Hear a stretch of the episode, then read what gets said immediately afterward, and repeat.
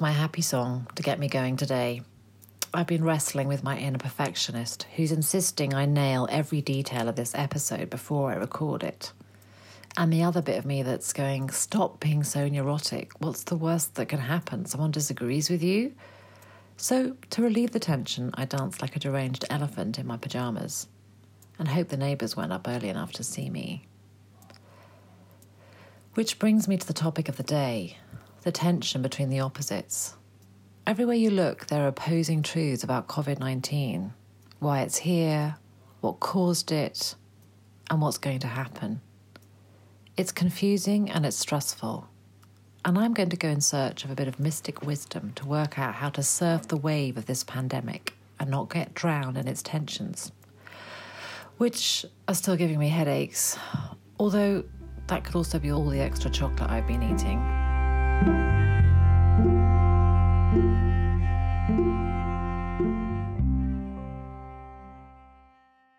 This is All the Mystics and Me, where the physical, the psychological, and the magical all join up.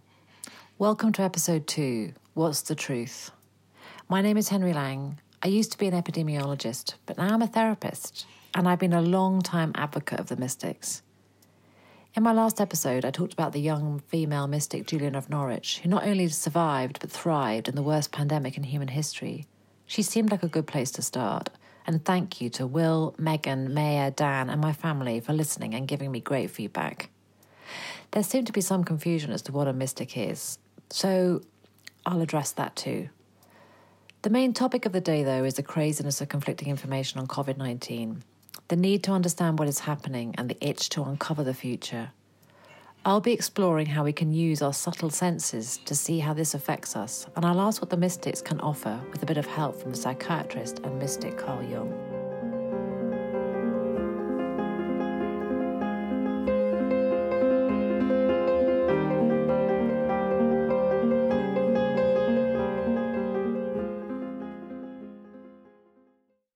If you're not sure what a mystic is, there are several reasons to be baffled. One reason is the root mys, as in MYS, is at the start of the words mystic and mystery. Interpretations of the Greek root of the word conflict. It seems it has two given meanings one to conceal and the other to reveal. A classic paradox and a beautiful piece of synchronicity given the topic of this episode. I have a hunch I know why this is, but for now I've borrowed from a chap called Deepak Chopra. Mystics are individuals who've made it their life's work to cultivate truth, goodness, beauty, love, and compassion, and also intuition, creativity, and insight, by which values human beings experience a sense of wholeness that has nothing to do with circumstances, creeds, or religious dogma.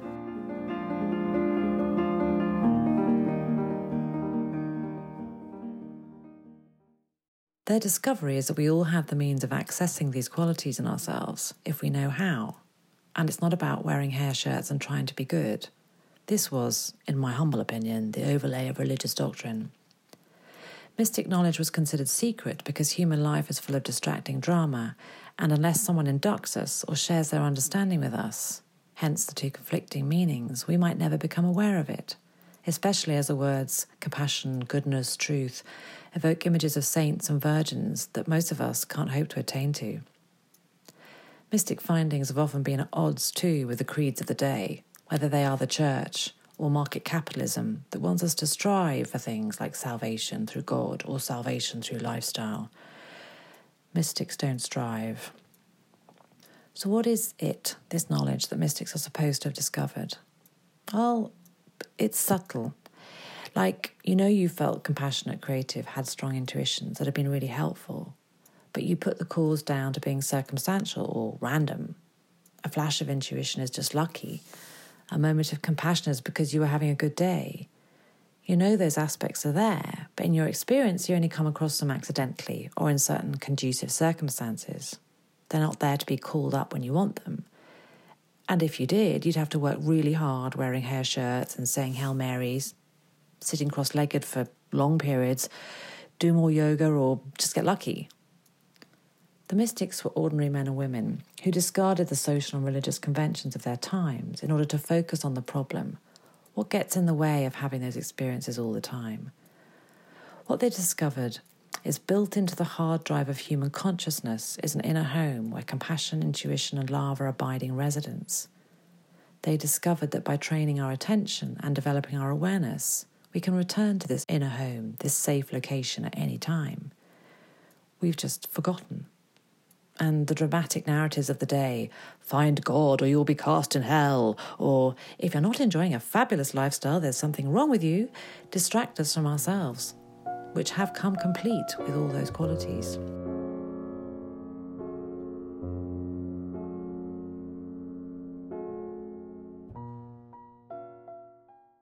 What they didn't do was trumpet their findings as the way, because all mystics abide by the triple A's acknowledge, accept, and allow.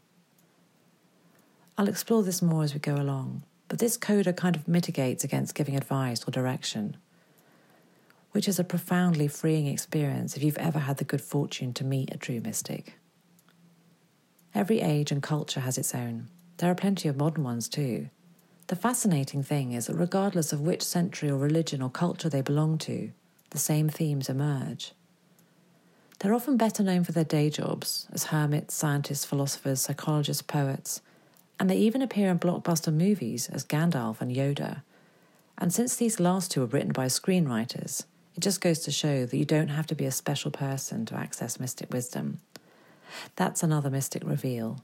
All the wisdom we need hides in plain sight. It's not complex or difficult. It's all present and correct at all times. We just have to learn which direction to send our attention.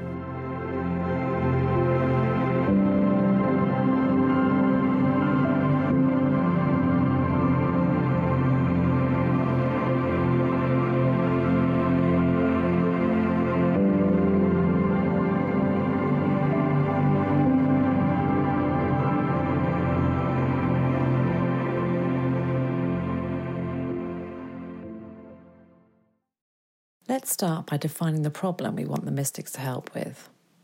What we'd all like to know is what is the truth about COVID 19? How deadly is it? How many will die? Is it a big, uncomfortable wave that will pass? Or is it an apocalypse that's going to bring an end to life as we know it? Here's a classic paradox two versions of the truth, only one which can be true, and no prospect of resolution. And as if that wasn't bewildering enough, there's the conflicting interpretations of the different government responses. Look, the Germans have it, the Swedes. But oh no, they're just behind the curve. Turns out deaths are mounting there too. And what about our government? Have they overreacted? And is lockdown causing more deaths from other causes? Or did they just do too little too late? Then there's the shadier stuff. COVID 19 is a biological weapon that got out of the lab. And what about the link with electromagnetic radiation, given that Wuhan was the first fully smart city? And then there's all the stuff about links between animal exploitation, farming, and pandemics. It goes on and on. Oh, it's no wonder I have headaches. If 0.1% of us have a virus right now, the rest of us have a headache.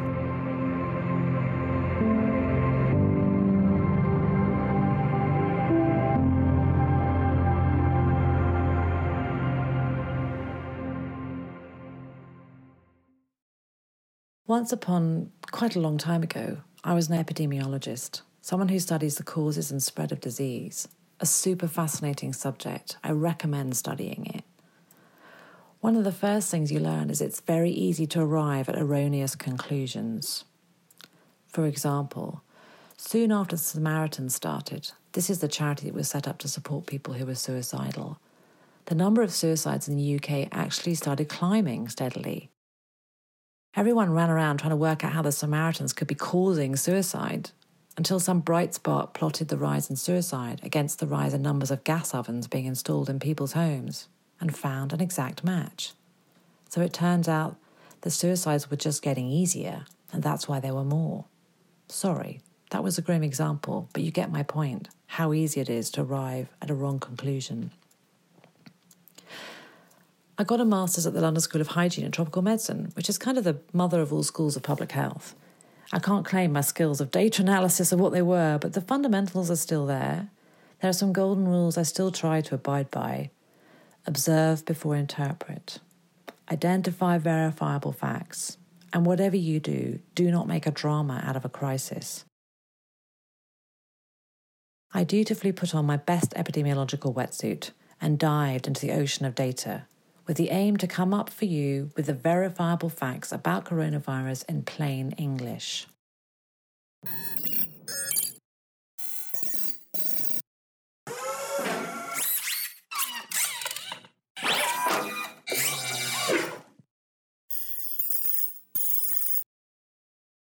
I realise after all this statistical diving, that's not the answer.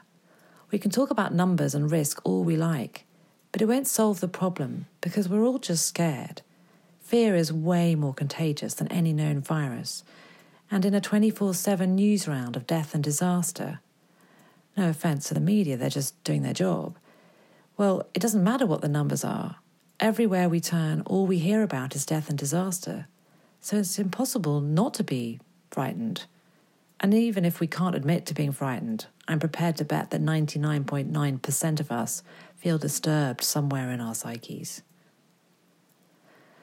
I could give you a full statistical analysis of the data in the plainest English I can muster, but I have a feeling I'll have just added to the confusing wheel of conflicting information. That just sums this whole thing up. So I decided not to offer just another construct of the facts and stick to addressing the feelings, which can be known. But I did find one verifiable fact that's worth putting forward, I hope. What we do know is that this virus is only weeks old. If it was a baby, we'd still be counting its age in weeks. It's that new. We just don't know yet how this baby's going to develop. People make guesses and speculate, but no one knows because it's simply too soon.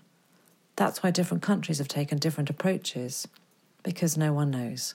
It's not necessarily that it's so dangerous compared to other health risks that we do know about.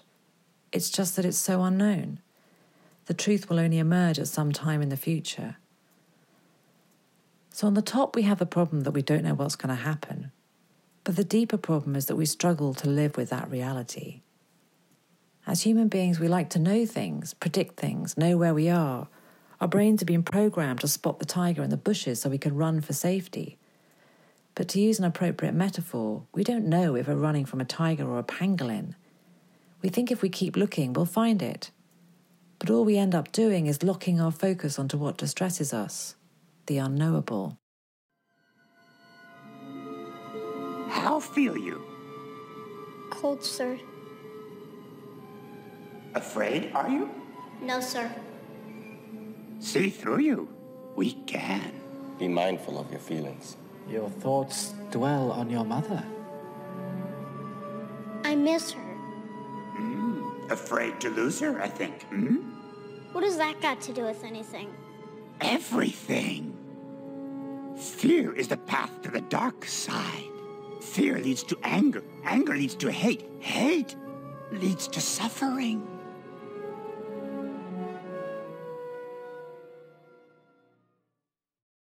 As any mystic will know, Yoda is directing Anakin to pay attention to his subtle senses, which will guide him to the very attributes that I referred to in my earlier definition to compassion, intuition, creativity. Anakin's physical senses tell him that he's cold. That is useful, of course, if he's to avoid frostbite.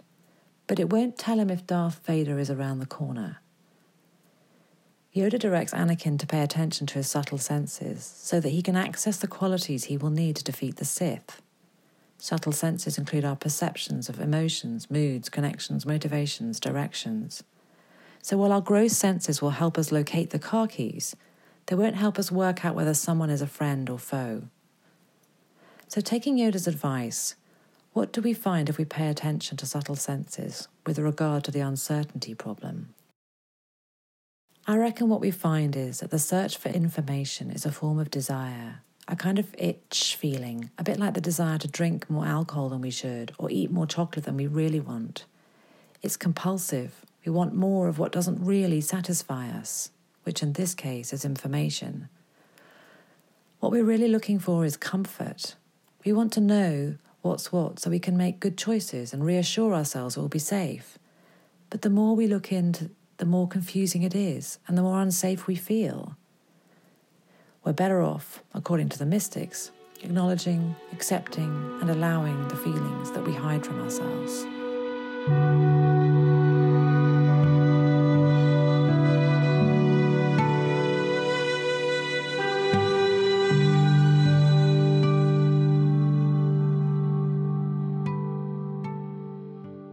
This probably sounds crazy, but I think I'm a bit in love with Jung.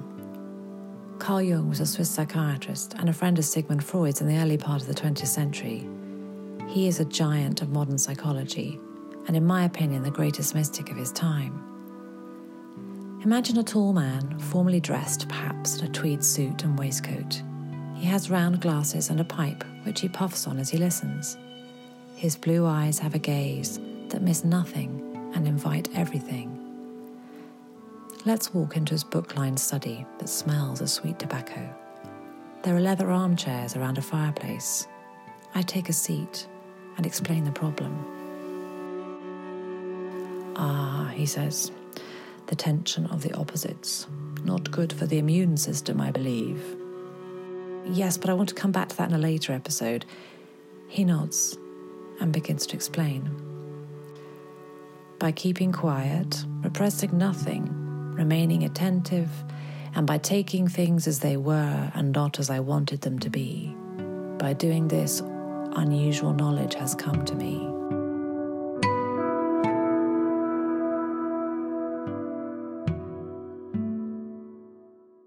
Amongst this knowledge is what you are looking for. To escape the tension of the paradox, we must be willing to change our perspective inasmuch as man or woman can tolerate the paradox of conflicting truth, he or she will attain inner peace. Indeed, as much as human beings can tolerate conflicting truths, the world will attain peace. So, the work of one person in this regard serves all persons in this regard.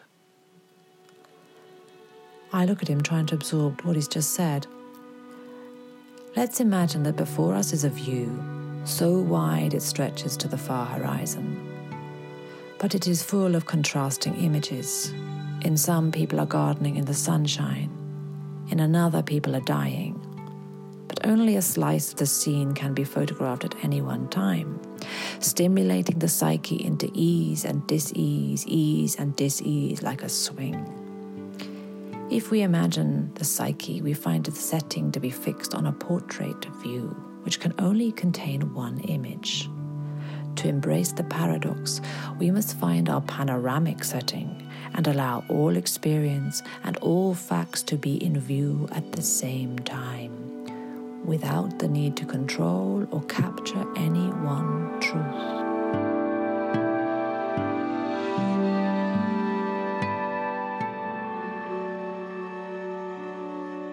Something in me shifts. It's subtle. I'm going to need to ponder on this. I thank him. Sorry to have to leave, but I had the rest of the podcast to write. He nods, and though he doesn't say anything, I know I can go back any time.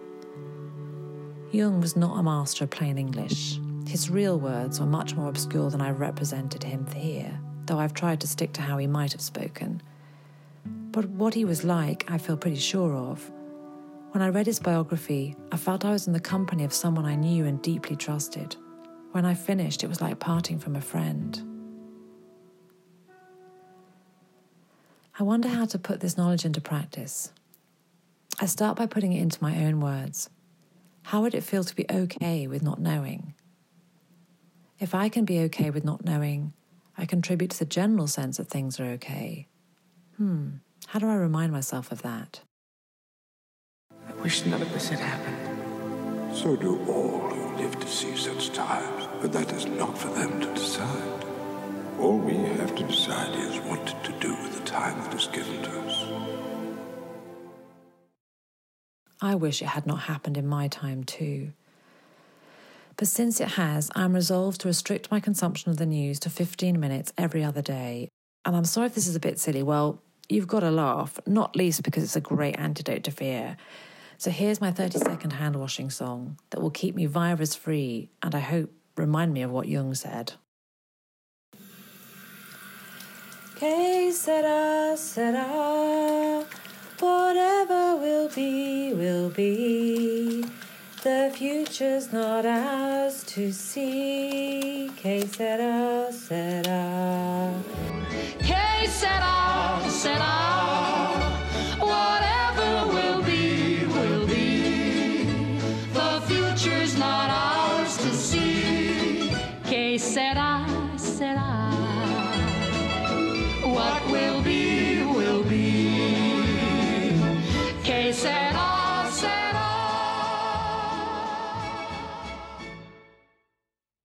I don't know if you remember how we started. My inner critic and my creative self were having a ding dong that was giving me a headache. They are up that hill now, having a picnic, enjoying the view. They're not quite friends, but it's a start. This podcast was written by Henry Lang and produced by Jesse Hazelwood. Thank you to Fleetwood Mac, Wide Waters, Doris Day, Endless Forms, Eric Satie, and Philip Glass for their beautiful music. For more practical ways to develop the subtle senses and tune into the home of the self, go to allthemysticsandme.com. Next time, we'll take a look at the physiological and social consequences of fear and discover what antidotes lie in the mystic treasure chest. It's great to get feedback, so please let me know your thoughts, even just to tell me I've got it all wrong. Download the Anchor app, find all the mystics and me, press the message button, and let it flow. Until next time time that has gone. Take me home, return me out to my senses.